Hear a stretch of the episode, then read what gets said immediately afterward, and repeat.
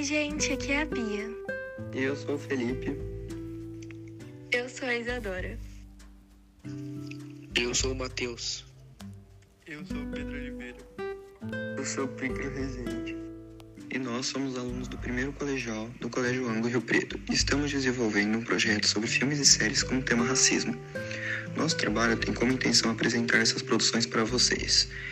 Enquanto isso, fazer uma reflexão sobre elas e relacioná-las com as questões atuais. Mas por que o tema escolhido foi o racismo? Então, tendo em vista todas as manifestações e a grande corrente contra o racismo que ocorreram nos últimos dias, principalmente, achamos que essa seria uma opção mais interessante. E já que todos estamos em casa, acreditamos que seria legal ouvir indicações de filmes e séries para você refletir nessa quarentena. Então vamos lá para ver a apresentação do filme escolhido, o Green Book. A obra foi dirigida por Peter Farrelly, distribuída pela Universal Pictures e a produção foi por conta de Jim Burke. Foi lançado em 2018 e seu elenco principal é formado por Viggo Mortensen, Mahershala Ali e Linda Cardellini. E por que esse filme? Aí vão alguns motivos para você assisti-lo. Em primeiro lugar, a gente pode destacar as diversas indicações e premiações e a aclamação da crítica que foi positiva que o filme teve.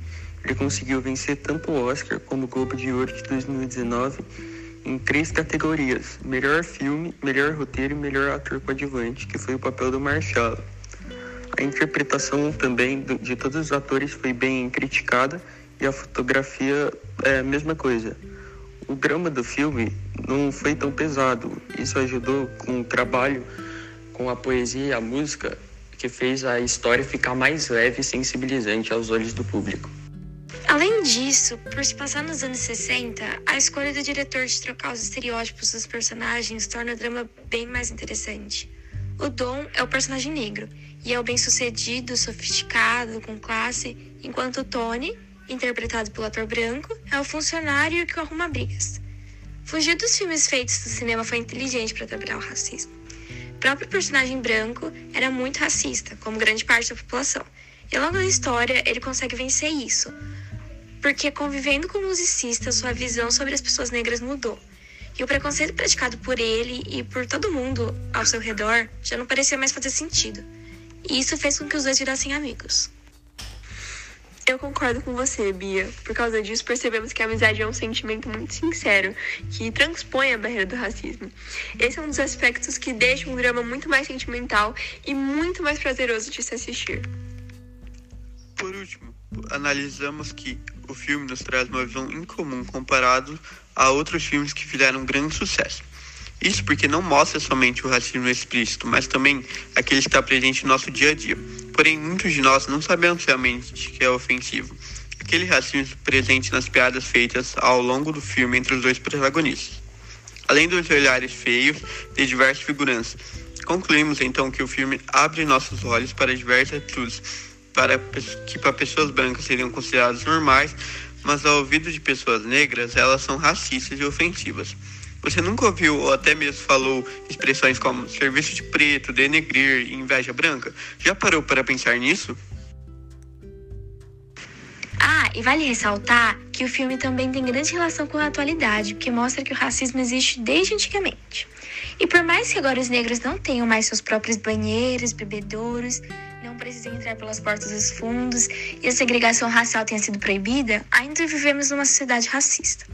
São apresentadas ao longo do filme algumas consequências dessas atitudes no dia de hoje, como desigualdade, seja no modo de tratamento ou na representatividade nas mídias. Atualmente temos o movimento Black Lives Matter, que está muito ativo e busca pelos direitos das vidas negras, que muitas vezes são perdidas por conta do racismo. E assim como no filme, pessoas da vida real são atacadas ou até mesmo mortas pela, pela cor de sua pele.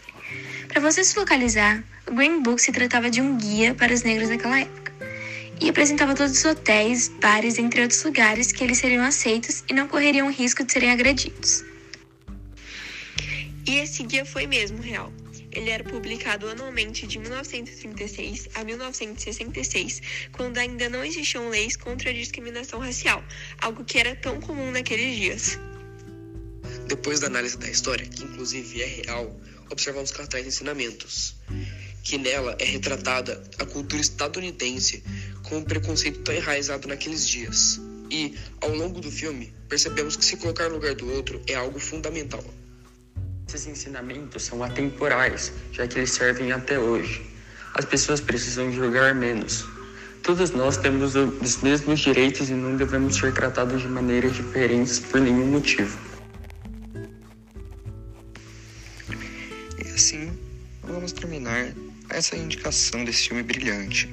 Espero que vocês tenham aproveitado e que possam curtir e refletir sobre o que essa obra traz de importante e sobre o preconceito que não somente racial presenciamos no nosso dia a dia. Muito obrigado por ficar até aqui e até a próxima.